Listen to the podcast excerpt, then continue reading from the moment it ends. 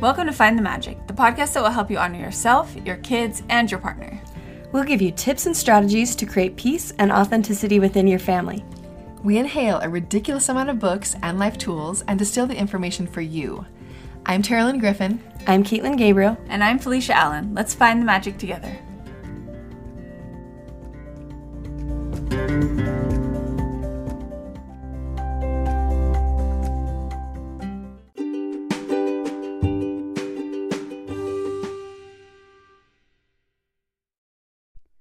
Guys, this is Felicia. I just wanted to give a quick thank you to all of you who listen. I really feel inspired and close to our community. We got a new review this week, and it says, Ladies, I cannot tell you how much I look forward to each episode you produce. I love the truth you all share and real examples of how to begin and attain conscious parenting. I always walk away feeling inspired and ready to take on any ta- task. Thank you for sharing your knowledge and truths. And I just have to say, it means so much to us when you guys leave reviews, not to mention helps us. So if you feel so inclined to leave a review, just open Find the Magic podcast in your podcast app. Scroll to the bottom of the page, click on Write a Review, and tap the stars to rate us and give us some feedback. We love to go here to find questions for episodes and to connect with all of you on what you're wanting us to research and distill and share. It just really means so much, and we make this podcast for you. So, thank you all. Don't forget to hit send on your review. All right, let's find the magic. When you need mealtime inspiration, it's worth shopping Kroger, where you'll find over 30,000 mouthwatering choices that excite your inner foodie. And no matter what tasty choice you make, you'll enjoy our everyday low prices, plus extra ways to save, like digital coupons worth over $600 each week. You can also save up to $1 off per gallon at the pump with fuel points. More savings and more inspiring flavors make shopping Kroger worth it every time. Kroger, fresh for everyone. Fuel restrictions apply.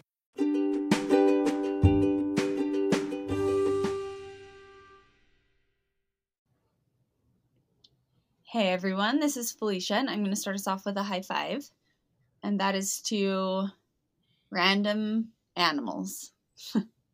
Yes. We have had an influx of random animals for some reason around our home. My oldest, Cohen, is really likes catching bugs and things, but he's moved into small creatures. And the last like couple weeks, he's been catching a lot of snakes, and I didn't love that necessarily. And this last weekend, we were at like a bird refuge place that's out west of where we live.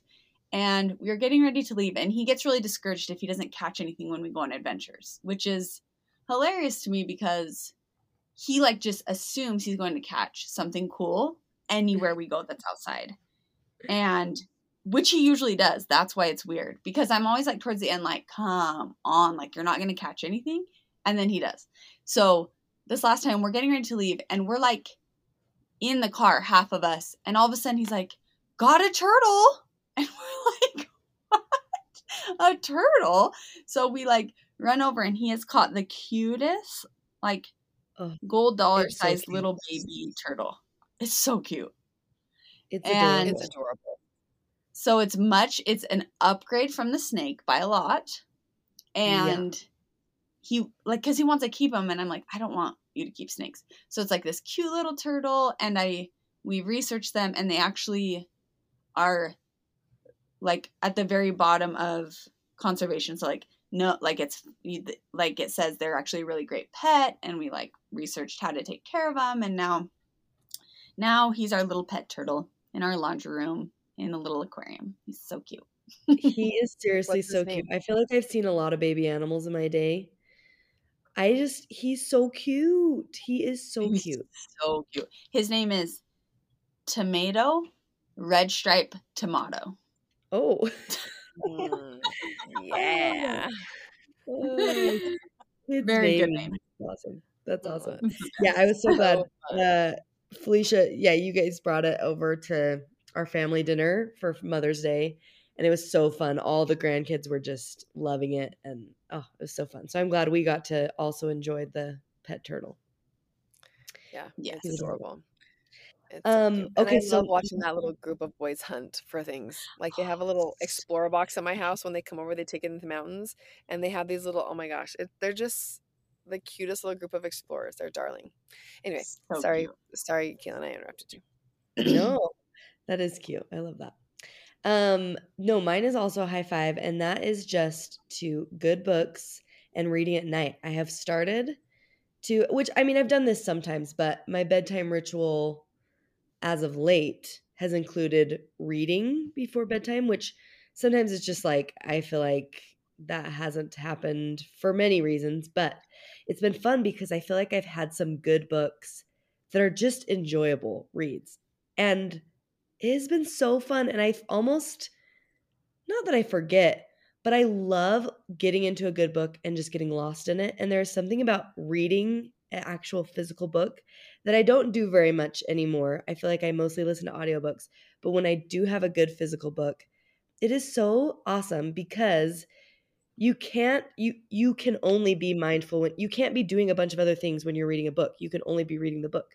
So it is such a nice I don't know, it's just such an enjoyable experience and I feel like it's something that I have loved doing and it's a good high five for me. I've loved it. It's been like a really good part of my bedtime ritual and I look forward to it every night. It's like very relaxing. And so anyway, um the the book that I'm reading right now is called The Thief for anybody who has read it. It's pretty good. Mm. And I would I think I would recommend it. It's just like a good and it's I love it because it's a series too. I always love when I can get into a series because then I know I have some good books coming. So Mm. um yeah, high five to that. Yeah. So do you and Cam hang out, watch show, then you read to fall asleep, or is it like a long reading time? No, it kind of depends on the night because, say, for instance, last night Cameron went and played basketball.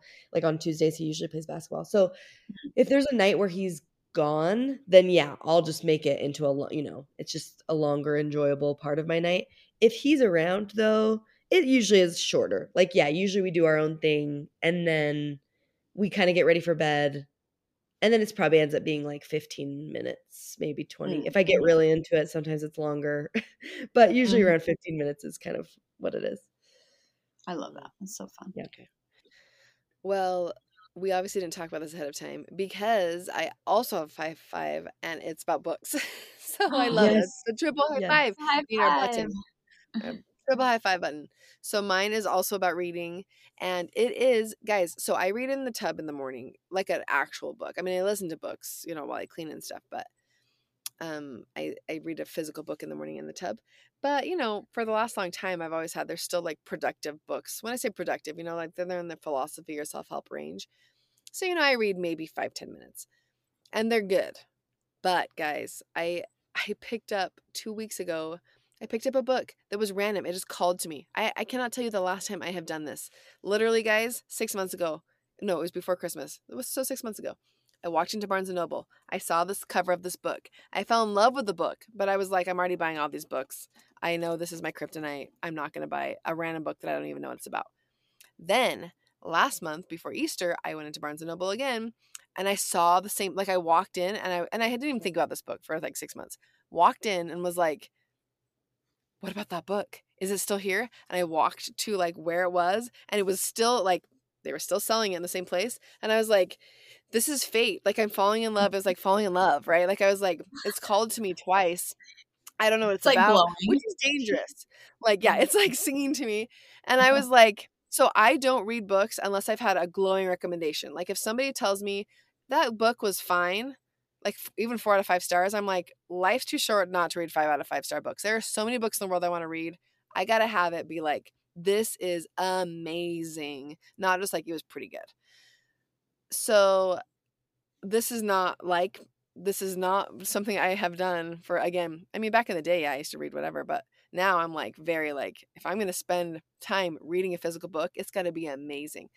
So I asked my husband's aunt works at Barnes and Noble at that Barnes and Noble, and I'm like, "Have you heard of this book?" And she's like, "Yeah, I've heard it's great." And I'm like, "Is it clean?" Because I do prefer like, like I, i'm not gonna like there's certain genres of books that I don't want to read, right? And so I made sure like was in a genre that I felt like I would like, and I kind of did some glancing through, and I'm like, yeah, okay, this looks good, guys. It I was I I mean I couldn't put it down. Like my tubs in the morning became way longer. So that's a kind of upside downside. I don't know.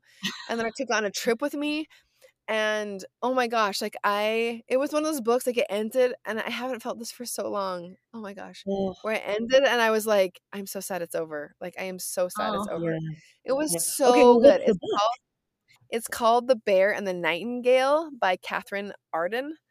I can link it and we can link your book too, um, Caitlin. But I mean, I'm talking it's fiction, but it's kind of set in like old Russia. So you're learning a little bit of historical stuff. It has fairy tale themes in it, old Russian like mythology, themes of freedom and restraint. And it's just like, like I seriously, I finished it and there's more. There's like more books to it. And I gotta go get them now. But I can't, I like, I'm just so thrilled that this random thing that normally I would I mean, just judging a book off of its cover because it's singing to me. Like, I mean, like I came home and I told my husband, I'm like, this book was calling to me. Like, it was like asking me to read it. You know, like how Mhm. who does like does that really happen? Well, it did. It it chose me. It did. the wand That's chose me, and. I chose it back. Anyway, it was spectacular. So that's my high five. Good books that are just fun to read. I I love I love all of our self help books so much. I mean, they're like my good friends. Like I feel like all these amazing thought leaders are now my mentors and my friends that I surround my head with. But it was such a treat just to read like something that's beautifully written for the pleasure of it, but also like it was good. Like I felt like it was a good. Like some of Yes. the paragraphs were so hauntingly beautiful.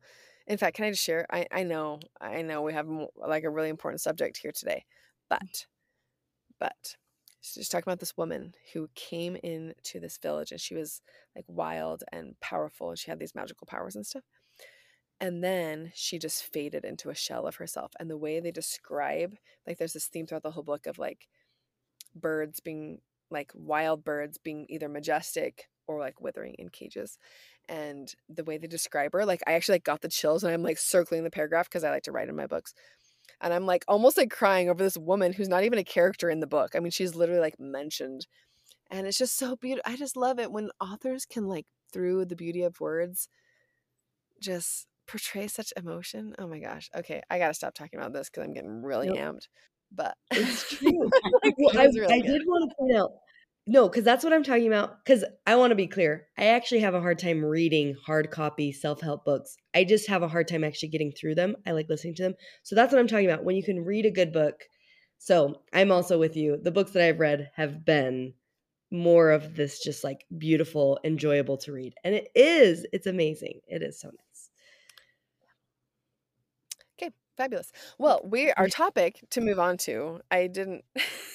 I think we should just have a book club conversation at this point, but uh, we're talking about kindness. So we read the book "How to Raise Kind Kids" by Dr. Thomas Lickona, and it was fabulous. And it went through a lot of the stuff that we come across all the time in the literature that we read. That's so good. But really, kind of the core, the center of it that was really powerful for all three of us is the idea that kindness itself is something worth bringing our attention to. Not just, I mean, as parents, you know, we're always thinking about so many things. Are our kids learning how to work? And do they have imaginary play? Can they be in solitude? Are they, you know, following limits? Whatever. I mean, we have so many things on our minds. You know, are we helping them be contributive citizens? All the all the things that are like the weigh on us as parents. But I really like the simplicity of bringing our attention to kindness. What is the value of kindness in a world that doesn't measure? It's not something that we can measure. It's not something that you get a gold star for. It's not something that like you can actually be like, "Oh, look at the success mm-hmm. meter of kindness," right? And but it's so so so important mm-hmm. and kind of what I the thing that was really powerful for me to remember is they actually talked about some research about kindness.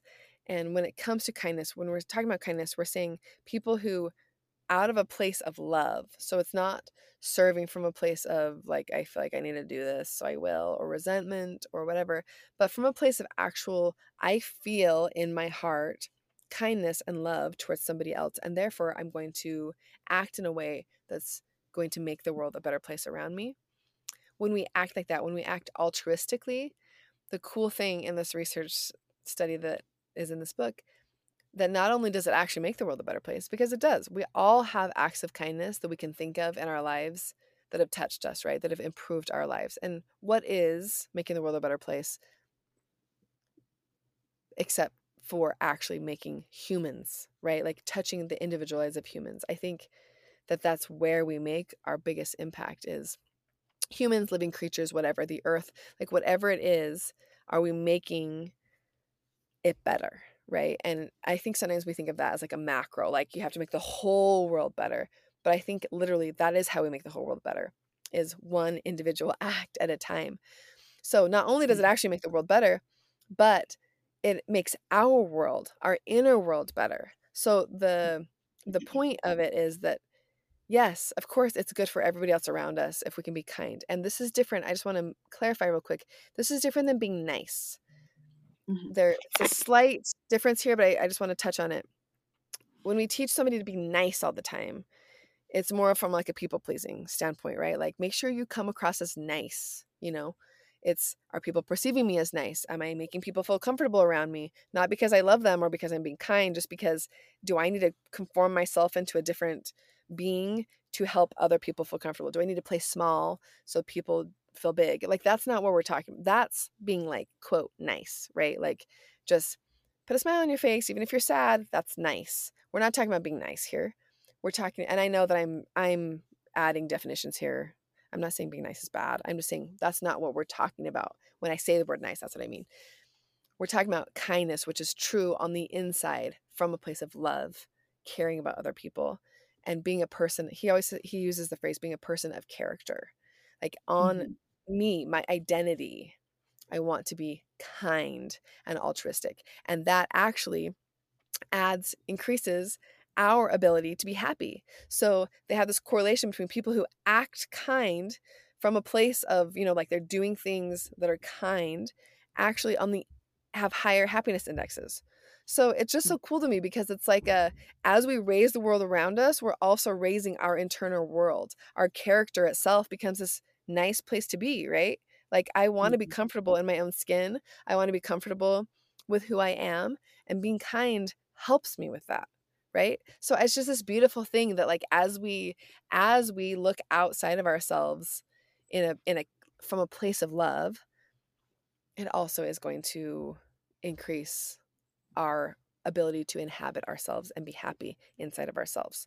So that's kind of the overarching thing today is how can we embody kindness in ourselves have that become part of our identity and how can we teach our children to actually have that become part of their identity that's who they are that's who they believe they are that's how they that's who they are at their core right so we have lots of kind of fun tips on how to get to that place but that's yeah kind of the goal here is kindness and i just love it as a it's really worth putting our attention on kindness. Yeah. I loved the quote in this book that said character is when no one is watching, which we've heard. I think it's a John Wooden quote. I'll look it up. But he expounds on in the book and says characters when no one is looking and when everyone is looking.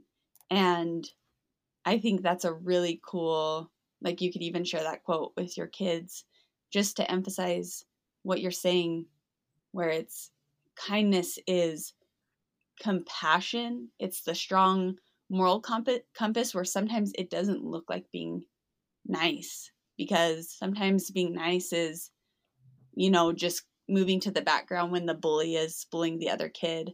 But it's, it is bigger. It like moves into that compassion piece and it takes us being brave, which also helps our kids be brave. So it's all of those.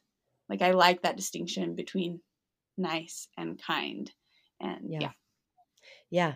And kindness is definitely something that we as parents can foster in our kids. Um, kids ha- uh, in the book, Dr. Lickona talks about how kids have the ability to be cruel or kind. Like they can go both ways. And so it's our job as the parents to help them be kind and feed that so he gives i think this is a story that i really love and some some of you listening may be really familiar with it or not but he gives the story of a grandfather who's talking to his grandson and telling him a story about two wolves that live inside him and live inside all of us and one is the dark wolf that kind of embodies you know hatred badness unkindness cruelty all those things and the light wolf is everything that embodies goodness so kindness compassion patience light and um, he talks about how the wolves are fighting constantly and they're in this vicious battle and the grandson asks the grandfather well who which wolf wins and he says it's the one that he feeds. And i love that because we all have the ability to be kind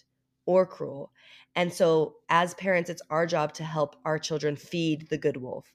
And i think a lot of things that we're going to talk about is ways that we can do that, ways that we can kind of feed that goodness in our children to help them be kind. Um, something that I think is interesting because we obviously, all of us, really love the respectful parenting approach. Janet Lansbury is kind of like at the leader of that. She has a lot of great books about it.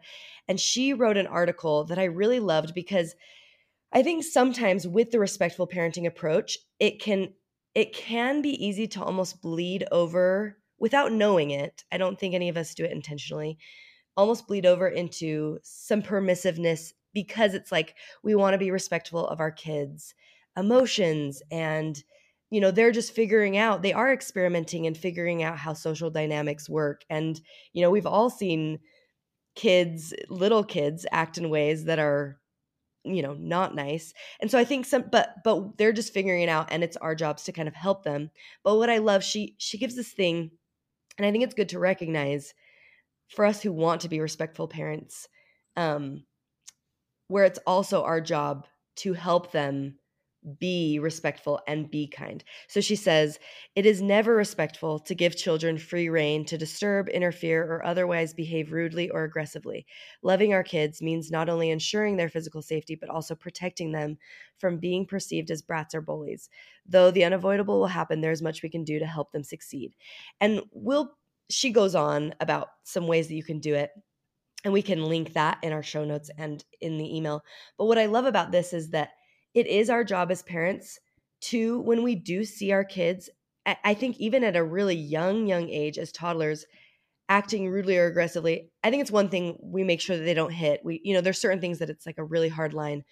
But also when we see things that are rude like it is our job as parents and i think it starts within the family. When when they behave rudely to us as parents or to their siblings we can um firmly hold that boundary and make sure that they know that it's like we can still be kind doing it and respectful but it is mm. is respectful to hold that boundary and be kind in that way to our kids and it's it's doing them a service by doing so yeah and in my opinion i think that the wave of gentle and respectful parenting that i think is like so amazing has so many huge like pillars that we can rest our parenting ideals on does have a downfall if we perceive it as um, permissive mm-hmm. in any way that we can be in in the book that we read how to raise kind kids he says that we have an epidemic of pushover parenting where kids are running the roost and the key to it is it's stemming from feelings of insecurity in parenting. And i i do i think we do have this uh, like um subconscious feeling that if we are immediate and firm and corrective that we are then all of a sudden um on the other end of the spectrum where we're not being gentle and kind and loving but, like Caitlin is saying, teaching that respect and kindness and correcting actions that aren't those things actually is respectful of our kids because we are teaching them to be the, the type of human that we know they they are in their goodness and that they would want to be. So i think just here just knowing that just knowing that might help you feel secure in in correcting your kids in those moments in still a kind way. It's not like you're like spanking them and yelling at them. That you do not have to be aggressive to be firm and immediate in your corrections of their behavior that is outside of your family values. You can still be unruffled, calm, clear. It's it's really just the holding of the boundaries. Um, he also says in the book that respect for parents predicts future morality in our kids. So, mm. how are we creating that respect connection where kids, like, I think that's the crux of it. Like, can we be respectful and gentle while still creating that respect in our relationships? Because the idea is we are being respectful towards them and sometimes there's a disconnect where because we're being maybe maybe too gentle maybe not firm in our correction and maybe we're not holding our boundaries it's not the respect is not returning so mm-hmm. that's kind of my thoughts on the the yeah. gentle parenting like crux like it's confusing in some ways yeah well because it's interesting because i think about in my stage of parenting that i'm in my oldest is not not even three yet and so it's interesting because, like, of course, we know that little toddlers have big emotions and they act in ways that, you know, aren't necessarily quote unquote polite because they're just, they have these big emotions that are letting out. And so I think sometimes it's almost, it's interesting and it can be easy to not distinguish, like, if he's expressing really big emotions that he's sad, angry, whatever they may be, it's easy to, because we want to be able to accept them and let them process those but also, I think even at this young age, I think that we can still hold a line of being rude or aggressive towards other people and us. Like we can still hold the boundary of saying like, oh, like you can't ask me that way. Like I, you know, like that's not that's rude. Like I won't let you talk to me that way. And that just shows them that it's like I'm holding this respect for me. And and you can still be sad, but like that's not okay to talk to somebody that way. Even if it's I mean, he, he's just so small. But I think that that is important to teach our kids because then as they do get older, where is the line of then it's like, then now you're saying, okay, now you really can't talk, you know, now you can't talk to me that way. It's like, this is just part of us being humans together. It's like, we can still have big emotions, but we always treat each other with respect. And so I think you're right. It totally starts with that's where they learn it is in the family. And then when they go to school, they'll they'll be able to take that with them. Mm-hmm. Mm-hmm you know a little tip with that specific thing that I can't remember where I got it from. I don't want to quote if it's Janet or not, but um, is just saying you staying calm, you know, and saying, you know, I can see you're, I can see you're really upset about that, or you really want that. Um, try again. You know what I mean? And sometimes you need to give them a couple mm-hmm. minutes and they can try again. you know what I mean? Mm-hmm. But just like so, you're not necessarily like it's like you're you're not turning it into a conflict in between you two. It's just a oh yeah, try try that again. Because they know, you know what I mean? Like even mm-hmm. two year olds know that like yelling, I want the goldfish isn't gonna mm-hmm. like well, they can learn that it gets them the goldfish. But if you just repeatedly in a kind way, be like, Oh yeah, try again, they'll learn like, mm-hmm. oh, I just say can I please have some goldfish? like get the goldfish, yeah. right? However it is, but like what I'm saying is just a tip on that specific thing that I have liked that has worked for me is the calmly saying, try again. I can see you really want that try again. And sometimes they freak out and then five minutes later they try again, you know? So, or sometimes they just say, oh, and they just try it right then. But I kind of like the idea of like, we're all just practicing. So try again. That's not going to get you mm-hmm. yeah. you want, you know? Yeah, yeah, I love the, the either reminder, like I usually, I tell my kids, you can get it yourself or you can ask kindly for someone else to help you. Like those are your options. But I think that is all it feels like will they ever actually like I think I've said try it again or whatever 400 times. Will will they ever actually do it? And there is hope. All of a sudden there's a day where all your reminders and your corrections like come to fruition. It's like, "Oh my gosh." So it can feel so it can feel so discouraging. And I think it's a reason why a lot of people are like, throw their hands up, like, I'm just going to yell at them, spank them, send them to their room. Like, I think that's why people get to that, like, parents get to that often because it's not an overnight. Like, fear always works faster. Immediately. But immediately, yeah. But repeated firm correction and holding your ground, even though it gets exhausting, holding those boundaries because it's easy to swing towards just permissive, throw your hands up, like whatever, I'll give them whatever they want, or the other end. But like there is a middle ground. The authoritative authoritative parenting, and we can link our episode on authoritative parenting style. It works. It is like the longer road, but it it will work. Just holding holding your ground on those things I think is really important. Yeah, that is a good Mm. episode to circle back to because I think sometimes we interpret, oftentimes we interpret gentleness as permissiveness, which it's not, and we Mhm. we interpret firmness as um, I like to call it militant. In that in Mhm. that episode, we talk about it militant parenting, where it's yeah, just like the with fear, which does get you immediate results, but does not get you the long term results you need that you want, and it damages your relationship. So authoritative is just a beautiful way. And as I say that, we're all trying to just figure this out, right? Right. Right. Practicing. Right. Practicing it, right? Because we're all practicing. In fact, in this book, one of my favorite things that he says is he's a grant. So this guy is a is he a psychologist? Yeah, he's a developmental psychologist. And so he has spent his career working with the actual like children growing their brains. He has children of his own, he has grandkids now.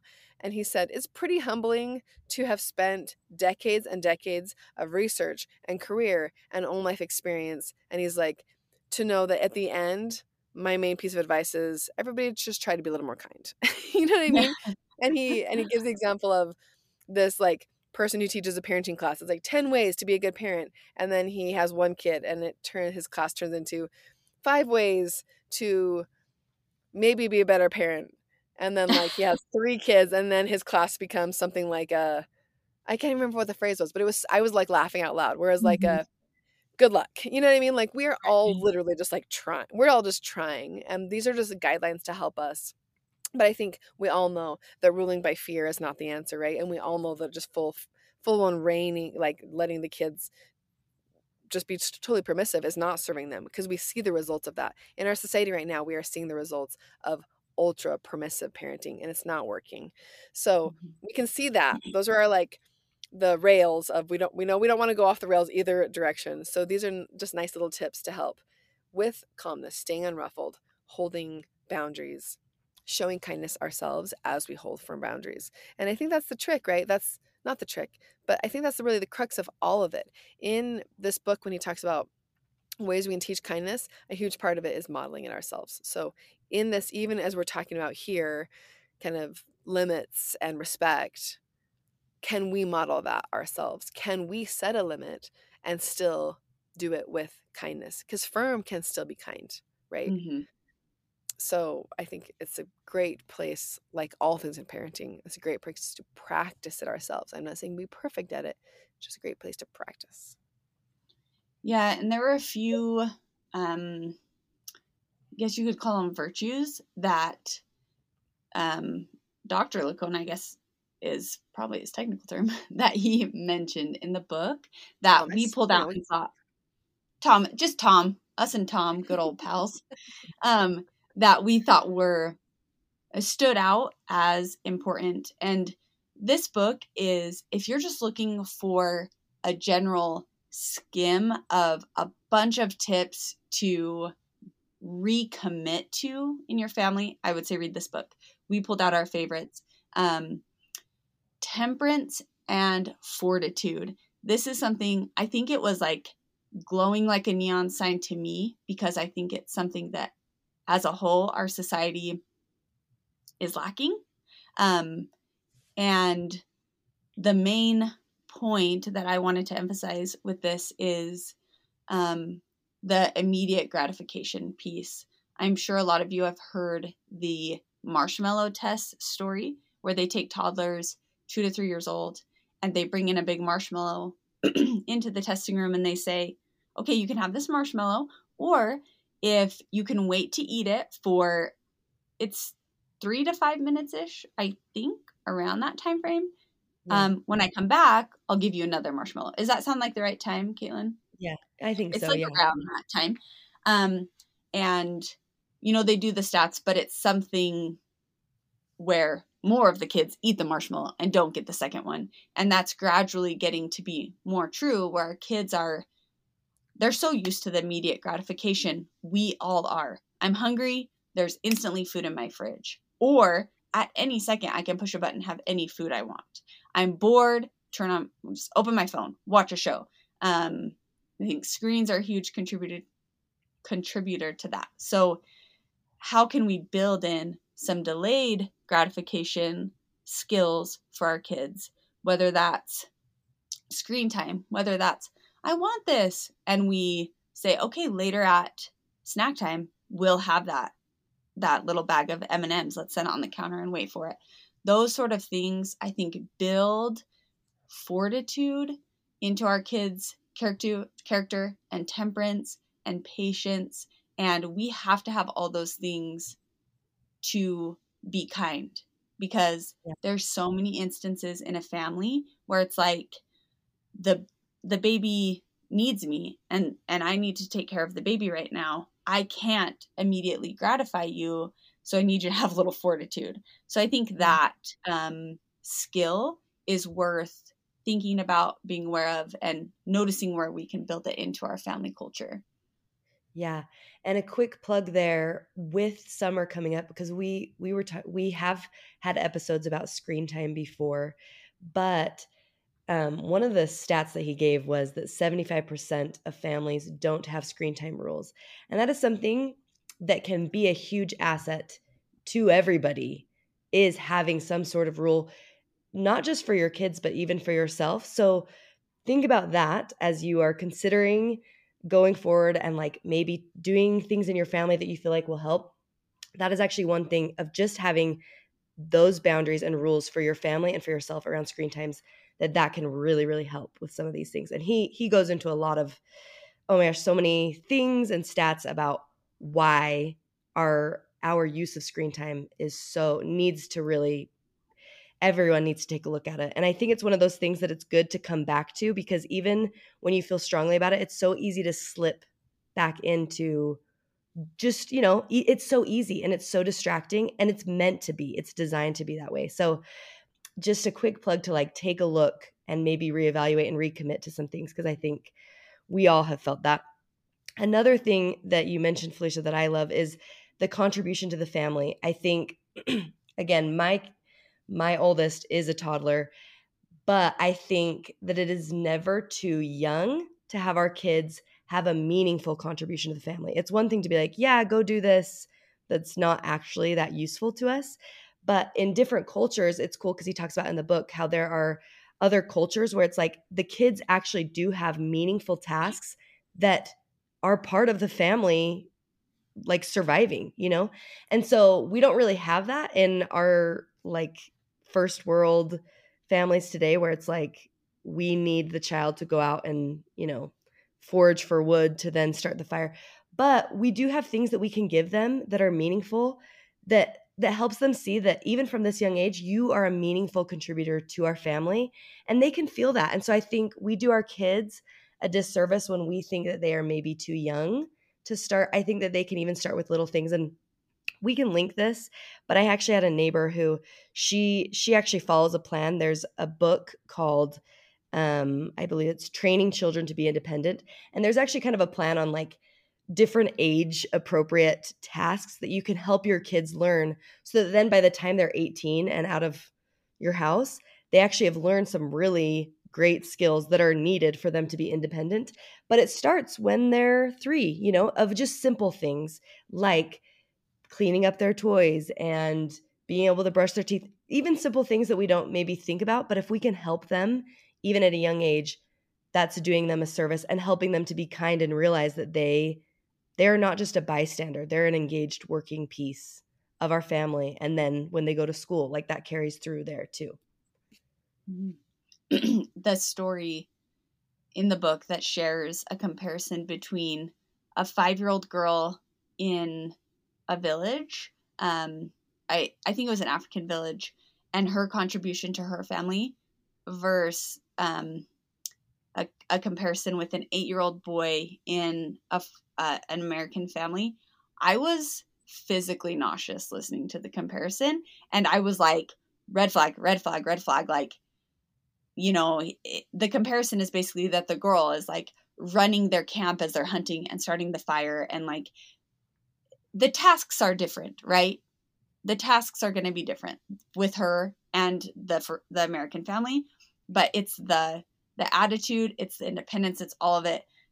They in the book it tells her story, and then in the book it it cross compares it to an American family that the author observes, and it's an eight year old boy, and his dad asks him to take a bath multiple times. I think it was like seven to eight times, and he's still refusing. Finally, the dad like drags him into the bathroom. He's screaming, he's crying. He like does the cat, still won't get in the bath, like the cat against water move, and then like runs off and hides and plays video games. And it was just, I mean, I'm I have to emphasize, I was seriously nauseous listening to both because I was like, this is a problem. Like, uh, we, there's lots of pieces um, to this, but I think just the awareness of the possibility, having that um, confidence in our kids that they can be, they can take care of themselves, they can contribute to their family, and it is you can have those expectations and hold those boundaries for your kids because they can do those things. I think sometimes it's like, well, they're never going to do that by themselves, so I'm just going to do it. Like that's sort of the mindset we get into, but just knowing that they can, I think is like the first very first step. Just having that yeah. confidence in them. So yeah. I do want to emphasize too one thing when you're talking about screens and why it'd be good to refocus on this in the summer um, is there in all those stats the one another one that stood out to me is that there's been a huge upswing in a disorder that they have um, the you know american academy of, psychiatric like the psychology for kids has now just identified in the last I think like five to 10 years, and it's called disruptive mood dysregulation behavior. And for a long time, it was being misidentified as ADD or ADHD. But this doctor, um, I'll find her name, but she independently identified this as a totally separate behavior in our kids and it's they they identify it as chronic irritability poor focus oppositional defiance, rages, meltdowns. And these parents were thinking, oh, they must have ADD, ADHD, putting them on medication for those things. And really, when they got to the root of it, it was directly correlated with screen use, a whole mm-hmm. separate psychiatric behavior. Wow. And I was just like, oh my gosh, and it's preventable. It's yeah. not, it's not, you don't need medicine. It's literally you know and and this doctor has a whole program to detox your kids from screens so we'll find that yeah. too and link it but i was it's like, like a four week oh. it's a four week fast from yeah. screens so like right. none right but none. yeah and when, when i heard that too i thought if this is the damage that it's doing to our kids of course it's affecting us as adults like why wouldn't it be oh. so yeah it is it is sobering to say the least for sure Whew, yeah all right so to I think the final piece is can we focus on our identity as kind people and kind families? And I think that comes back to shout out to my mother in law. She always says, like, how does she even say it? That's not who we are, or this is what mm-hmm. we do. We but don't it's like do a that. we don't do that. Like, how can we focus on who we are, our, our, our identity as a family. Um, and so we have some tips on that as well. Mm-hmm. Yeah. And I think so, this is one of the, no, I think this is one of the most important. Thanks, Caitlin.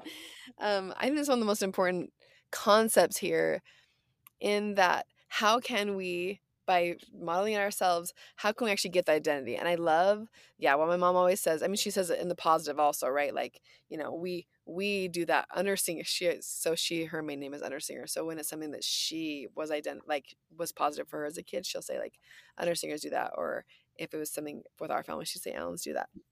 But mm. like when it comes to yeah things like bullying and being rude i mean she'd say like we don't we don't do that so it's funny i can hear her voice in my head sometimes being like we don't do that we Mm-hmm. don't and i passed on to my kids which i love but for me something a few phrases that have really served me and my family is one saying things like i can see that you are a kind person and we have a whole episode on praise that we just did we'll link here as well but when it comes to actual character traits that's a time with praise where you can full blown label their identity right? You're not you're not boxing them in. We're not saying like kindness luckily you can have any kind of personality type and still be kind right? You can be driven you can be wild you can be fiery you can be sh- uh, let's not say shy you can be more quiet you can be introverted you can be any of the things and still be kind. So when i'm saying embrace that label we're not limiting our children by labeling them as kind right? Like this is like a mm-hmm.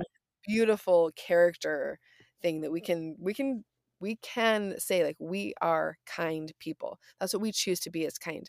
Because there are times say like with my mom there are literally times i remember as a kid something would be happening and i could hear like Alan's would do like for me not only it's who i want to be this is who my family is like we're the kind of person who stops something when it happens. And you know how my mom did this? By telling us individual stories. So if anybody's read malcolm gladwell's book the Influ- influencer? Influencers um, he talks about how the literally the power of influence in this world is story. So I remember, for example, my mom telling me stories of this several times. She defended somebody. Um, the one that stands out to me the most is when she defended her older sister who was getting picked on. so my mom's like a little and she's really petite so like i can i can picture her story right her her older sister was getting made fun of and she went she stood in between the bully and her sister I stood up for her sister.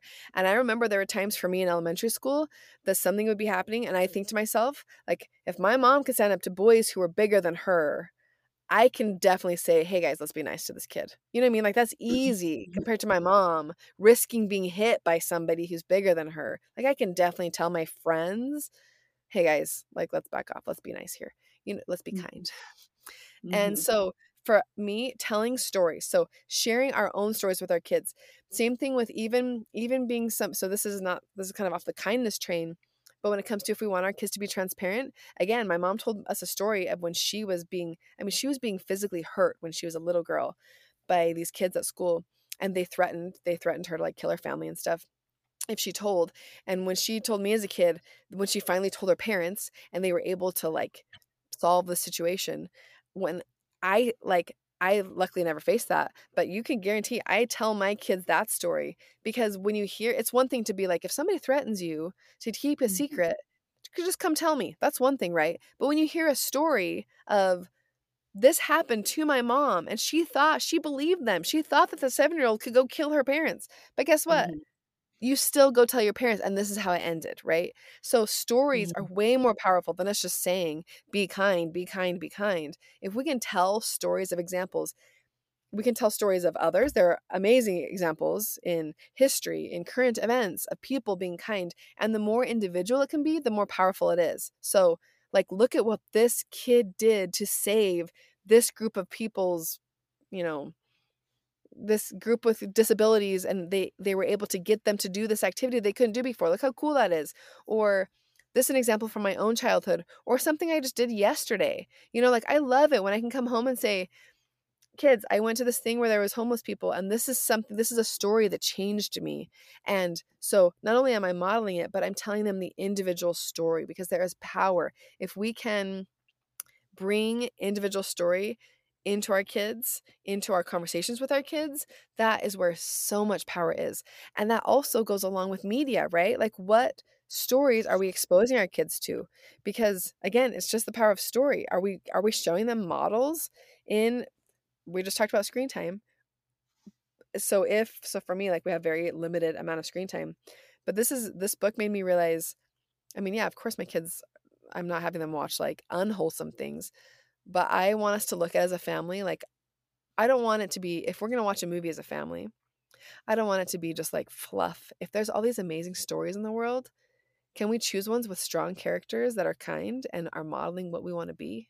You know what I mean? Mm-hmm. Like we have this great opportunity through story to help our kids yeah. inter- actually internalize that like I want to be that person who can be kind even when it's hard. You know what I mean? And that kind of identity, if we can have our kids, if we can embrace it ourselves, and if we can have our kids really pull that in, I think it's really just this, it makes me excited because think how, think about a world, a community where the kids in it think it's cool to be kind, right? And I don't know mm-hmm. if you guys have had this experience, but for me as a kid, there were times where something was going wrong. I felt like I should say something. And I was so grateful when one of my friends did, right? Like when one of my mm-hmm. friends were like, hey guys, let's not talk. Let's not talk like that. Let's not. I had one friend specifically, she was like my best friend growing up. And if we were ever doing something that even was unkind to somebody who wasn't there, she would say, guys, we can talk about better stuff. You know what I mean? Like that person needs help. So us just roasting them while they're not here isn't going to help. And she'd say it in a really loving way, but I appreciated it so much. So kids have this cool power. If we if we can help our kids know that they have the power to lift the circles around them just by being kind, most kids are just relieved when somebody shows kindness, right? Not only when it's to them, but when it's like, yeah, you know what? This doesn't feel good. Being rude does not feel good. So for me, it's not only helping them identify as kind, but realizing that kindness is a leadership quality that through mm-hmm. kindness it's an act of courage honestly being kind and so think of a community where like kids if we all work together as parents like it's just exciting to me that like mm-hmm. i think kindness can be like a cool thing and it starts with us so and it's through those clear family rules values this is who we are um, and you can use tools like a family meeting establishing your family culture um, those things, which we will link. I will link a book, um, Hold On to Your Kids, that can help you with that. Also, The Entitlement Trap. We have some things that can help you, but um, what we wanted to leave with you in this episode is that a focus on a family culture of kindness um, and holding strong with your expectation of that from your kids will it is um respectful and loving towards them because you know that they are and want to be that kind of a person. So I hope this was helpful. I feel like we have like links links coming. This is going to be your resource episode. This is going to recommit you um, for the summer to help your family have just that amazing family culture. And with our kids going to school all day, it I think it's so tricky to establish that. So use the summer to help your kids recommit to um, your family culture, your little um, community that you can you can set those boundaries and expectations. All right, guys, let's find the magic.